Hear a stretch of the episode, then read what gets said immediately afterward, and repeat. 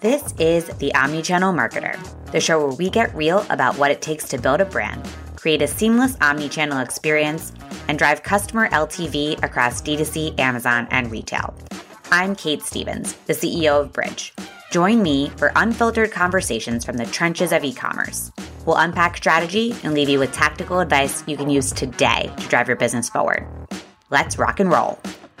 Hi, everyone. This is Kait Stephens. Welcome back to another episode of the Omnichannel Marketer. Today, I'm excited to introduce Lisa Guerrera, CEO and co-founder of Experiment. Hi, Lisa. Hi.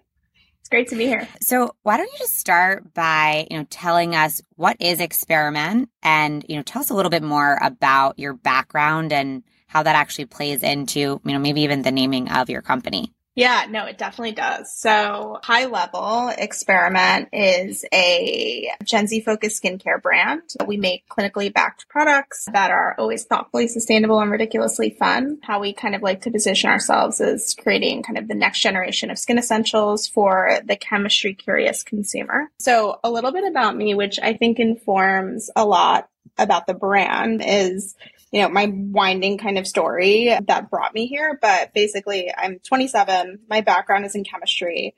I um, graduated with my degree in 2017. My bachelor's kind of realizing through the process of college, I absolutely love chemistry. I love talking about it. I love teaching it. I love thinking about it but I didn't always love like working in the lab. I had a few years of lab work experience doing pharmaceutical research and organic chemistry and just kind of realized pretty quickly that the lab environment is a very kind of introverted environment. And I think a lot of, you know, uh, entrepreneurs can attest to this. You like a lot of us are pretty extroverted by nature and and uh, that introverted environment wasn't exactly my favorite place but i loved you know you know learning about chemistry and the subject matter. I decided in college to write my thesis not on the research i was doing but actually something that interested me more which was the beauty industry. And so i'd grown up with like really bad cystic acne and went to reddit when i was like 14 to learn how to like get rid of my cystic acne. I like grew up on beauty YouTube as well, like learning through the internet on how to take care of my skin.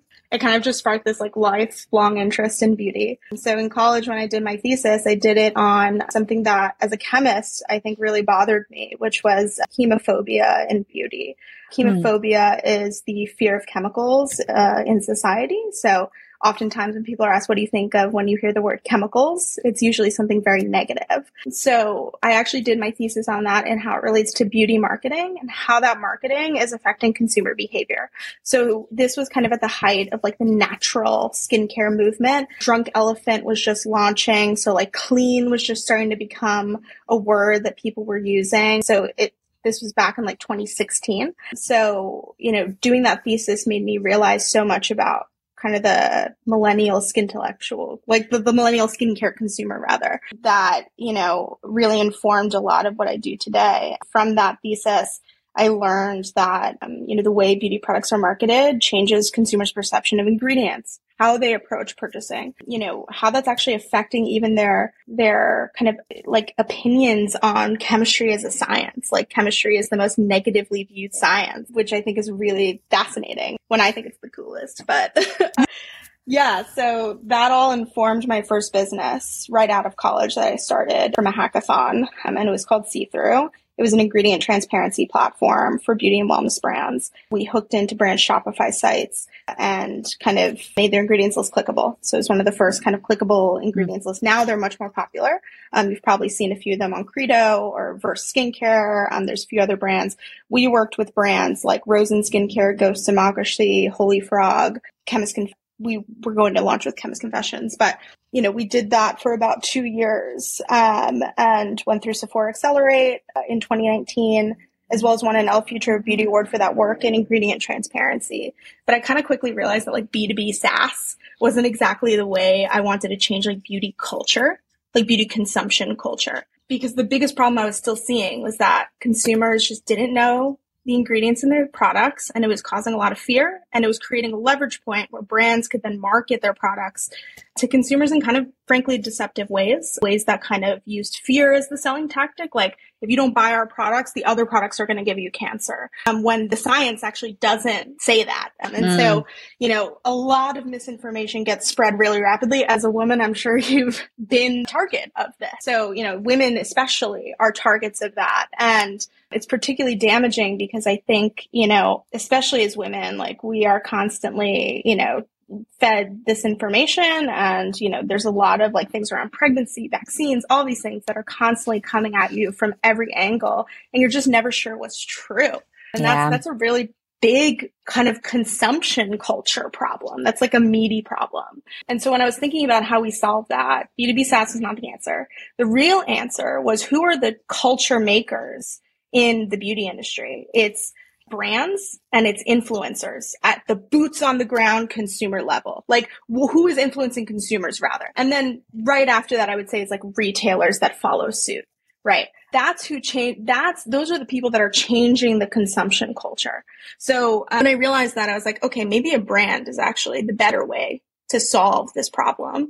And during that time, I was lucky enough to um, be talking for a while with uh, the CEO of Apostrophe, which is a teledermatology platform. You might be familiar with them. They're like the yellow teledermatology brand. And this was back, gosh, um, this was right before the pandemic. So this was like late mm. 2019. And he asked me at this kind of pivotal point, I was talking to him about it, and he asked me to join the team as their head of brand. I was 24 at the time, didn't really know kind of what I was doing in a sense, but he was just like, I see that you like, you know, this consumer, this kind of like skincare consumer, you know them deeply. And that's the people that we want to go after. So he brought me on as head of brand. I was like the youngest person in leadership. and all the founders were, you know, guys in their 30s and I love them. They're all the best. But, you know, they needed someone who who was their consumer and knew their consumer. And so I kind of again, I'm a firm believer that marketing is learned in the streets. I have no formal training on it. I just kind of learned by doing. And so I built up Apostrophe's influencer network, built up kind of their marketing team, uh, social, turned it completely around. And, you know, for a year and a half, I did that. I learned a lot um, until we sold to Hims after that year and a half. So that was a really interesting and exciting time where I, I just learned so much from them during that time as well, I also got on TikTok during the pandemic and started making beauty science videos to educate people on TikTok about skincare because I was just like, cool, this is a way to kind of change culture as well as to become kind of an influencer. And then, you know, during that time as well, we started Experiment, me and my co-founder. I met my co-founder at Sephora Accelerate. She was a chemist at Benefit Cosmetics. So she was actually watching my pitch, um, and she circled my name in her little pamphlet about who was speaking. Um, and we hit it off, and we just really saw eye to eye on like where beauty was going, which was like we were seeing, you know, even just looking out at all these kind of clean brands, we felt strongly that like there was an undercurrent trend where people were like, I don't understand what clean is. I don't know what all these buzzwords mean. I want stuff I can trust that I know what it means. And we were seeing kind of all these science backed influencers like chemists, dermatologists, you know, estheticians, people who were educating on skincare gaining rapid followings, like really, really fast. And that was kind of the true boots on the ground look at like, how is the culture, how is the consumer culture changing? What what information are they digesting? Who are they following? That's their circle of how they learn. That's how consumers learn about stuff. So, you know, we, we kind of took that insight and looked at the landscape and we were like, okay, there's about to be a new generation of consumers that are crazy educated that literally follow dermatologists and chemists. It's never been more accessible to follow these kinds of people and are learning so much about skincare we're going to have a generation of consumers that know a lot. And so these science backed brands that are in the space, like the Ordinary, the INKEY List, CeraVe, these are all brands that like, you know, they're kind of like the first wave of science brands. They're the ones mm-hmm. that kind of like took that consumer first, the millennial kind of version of this consumer. But when I was joining TikTok in 2020, I had teenagers asking me the most intelligent questions around mm. skincare mm. that I've ever seen. And I was like, we are vastly underestimating the intelligence of this new consumer in beauty. And, you know, they can smell BS from a mile away and they want to be able to trust the brands that they're buying from. They grew up in an age of misinformation, the Trump presidency, vaccine misinformation during COVID. These are real world, you know, influences of mm-hmm. misinformation and they kind of see the end result, the logical end result of misinformation go, going crazy. So you know, it's, it's all of these big macro trends that kind of landed in on experiment, which is like, we see we want to create a brand, a science-backed brand that really is about kind of following the science, not spreading mis- misinformation, creating products that are truly truly effective, but doing it in a way that is culturally relevant to the next generation of consumers. So Gen Z doesn't just want efficacious product. They want product they can share on social media. They want product that they can share with their friends that they feel is a form of their own self-expression, especially mm-hmm. in such a digital world. So, you know, we basically summarize it with like, we want our brand to be hot and smart, right? We want our brand not just to be cool, we want it to also work. We don't want it to just be efficacious and sterile and black and white. We want it to be fun, wacky, and wild. So that's really the insight that loves to experiment. All of my previous kind of roles and stuff inform, like we're constantly laddering up, informing myself about that intellectual consumer first the millennial one, then kind of the next generation of that one. So yes, that is my long winding story, but it's definitely like it, my entire adult life has been kind of learning about this consumer and how to serve them. Amazing. So you now have this, you know, intellectual consumer that also cares about, you know, sharing on social. How do you think about that in your go to market? You know, how are you approaching that? Yeah. So our go to market was very social media heavy. It absolutely, we actually to date have not run ads, um, traditional paid ads. We've only worked with influencers and then run our own organic socials. One of our biggest pieces that we knew was going to be the way to launch our brand was through influencers. Obviously, me being an influencer myself on TikTok, it, I definitely had that leverage and advantage to go to my friends, ask for a favor. We were far more likely to get better rates, you know, from paid sponsored posts. But most of what we did was gifting. So hmm. we just gifted, gifted, gifted. We gifted, I think on each launch, we try to gift around 150 to 200 units each time. So that's 200 influencers. You got to identify prior launch and get that product to them within the first two weeks of launch, either before or after. We like to do it about a week before because, you know, it gives people enough time to try the it depends what your product is really. For our kinds of products, they work pretty quickly and you can see results pretty, pretty quickly. They work both short term and long term. So, you know, we felt comfortable, okay, about a week before they, they can try that and then kind of uh, talk through it.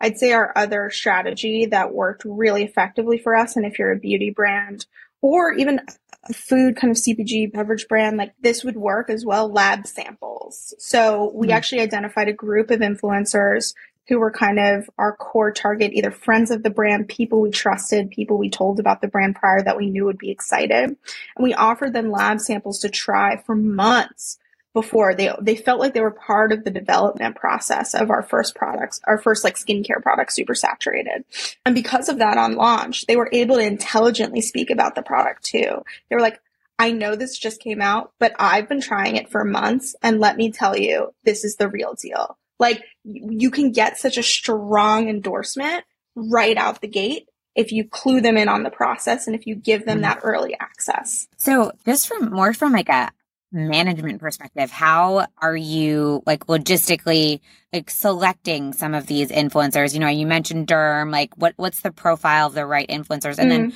you know, what how do you as a very small team, you know, make sure that you're getting that product to everyone? Like what's the process you've set up there? Yeah, no, that's a good question. I think it's, you know, there's a lot of, I would say, solutions out there that, you know, brands will get pitched um, around influencer. And guys, there's really nothing better than just like brute force, like, you know, labor in a sense. Um, so we do, it's, it's myself and our intern, Madison, who's our influencer intern. She's from FIT.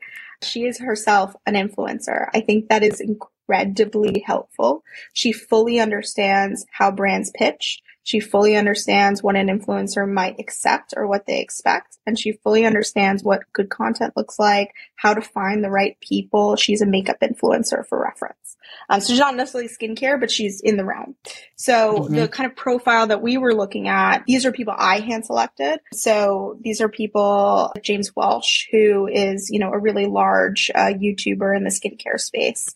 We basically truly watched their content we know them. We got to know them over the course of, you know, a few months. Like we built a true relationship with these people and identified them as people who just we knew would love the brand. Like when we're building the brand, we're thinking of these influencers and who follows them and and how they would react to something like this. So it's really is about like you can't fake it. You really have to like understand who you're talking to and who you're working with.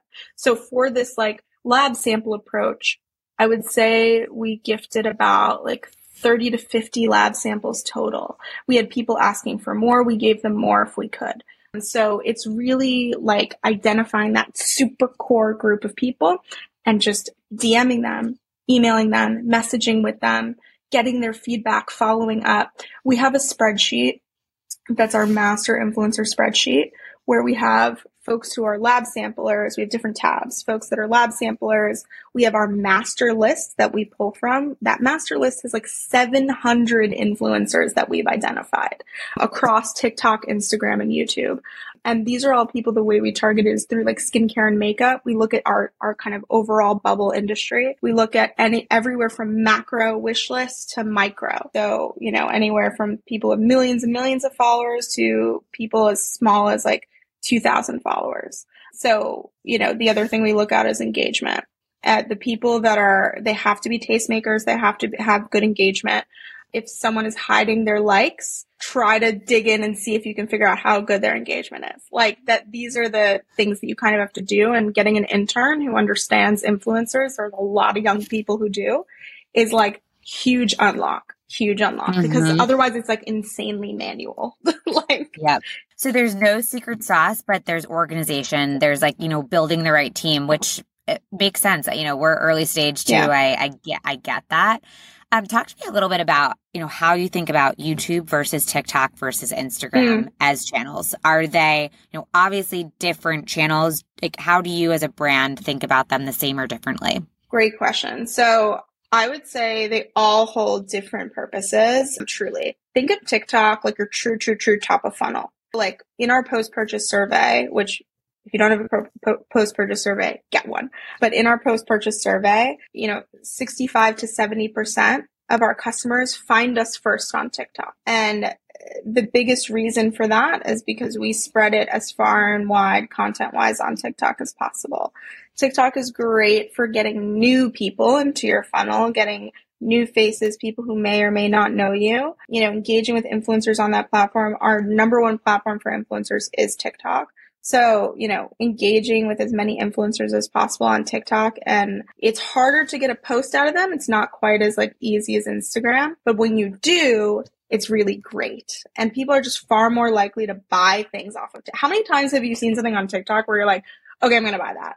Versus Instagram, you might see the same exact product, but you don't trust it as much. You're not going to be as immediate action.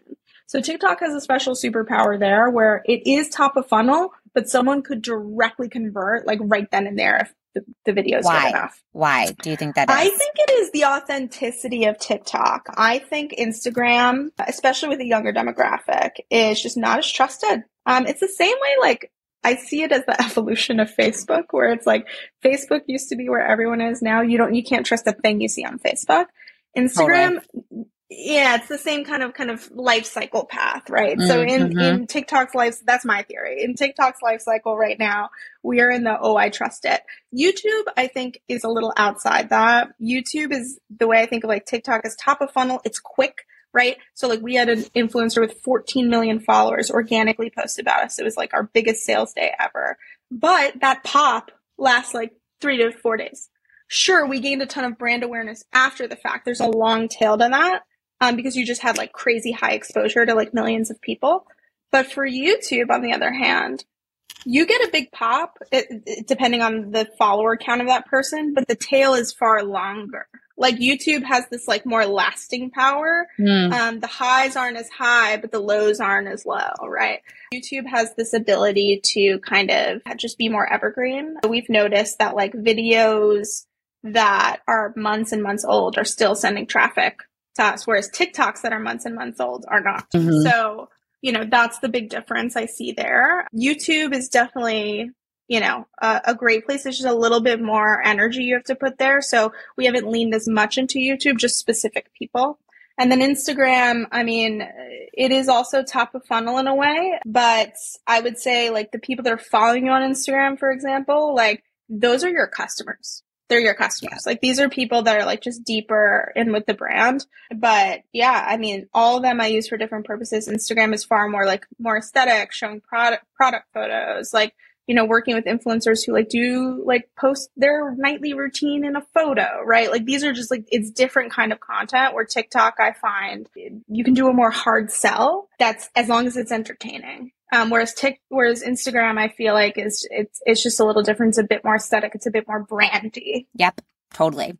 Thank you for educating me. So omni-channel, what does that look like for your brand, for your consumer, for the brand's future? Yeah. So right now we're primarily D2C. We do uh, work with Urban Outfitters online and in stores. So we're in about 20 Urban Outfitter stores right now. They currently carry only one of our products, Avant Garde, which is a reusable sheet mask. However, starting at the end of this month, they'll be carrying our serum super saturated as well as in July they'll be carrying our other product buffer jelly. So they will be carrying all of our products by July. You know, they're a great, I would say, first retailer for a young like beauty brand. They, they don't have like kind of all the rules that like maybe a Target or another tier one retailer would have. So it's a lot simpler and more approachable.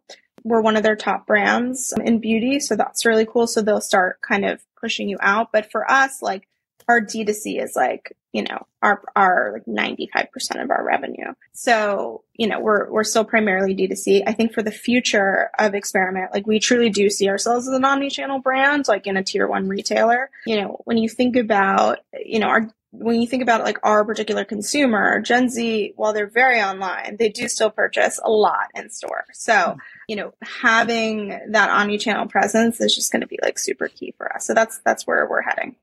Amazing.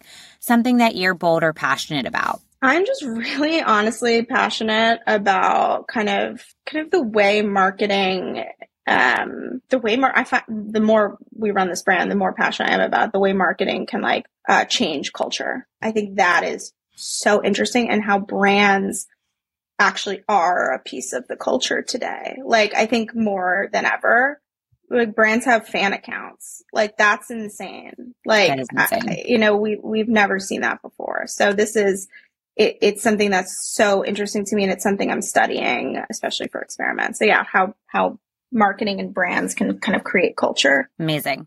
All right, so realizing we're running out of time here, so we're going to fly through our lightning round. Favorite omni-channel brand? Vacation. Thing you wish you can change about our industry? I'm going to say for beauty, just just how products are marketed. Favorite podcast? Gray Area with Sean mm-hmm. Illing. It's like a philosophy podcast. Very interesting. Cool. I'll have to check yeah. that out. Favorite newsletter? Business of Fashion. Favorite social media channel? TikTok. Favorite book? Brave New World. Favorite event you're planning on going to this year? Uh, there's something in the Hamptons at the end of this month that called Uncharted. Fun. Yeah. Ooh, how do Super I get an fun. invite to that? uh, I can ask. Okay. Let me know. Amazing. Um, well, Lisa, where can people connect with you? On my TikTok or Instagram, uh, same handle. I'll, I'll give it to you, Kait. Great. It was so nice telling your story and chatting. Thank you so much. Thank you. This was honestly so great. Bye, Lisa. Bye. If you liked this podcast, follow me and the Brij page on LinkedIn and Twitter for hot takes and tactical advice. If you really loved today's episode, we'd love a review on the podcasting platform of your choice Apple Podcasts or Spotify. Thanks for listening.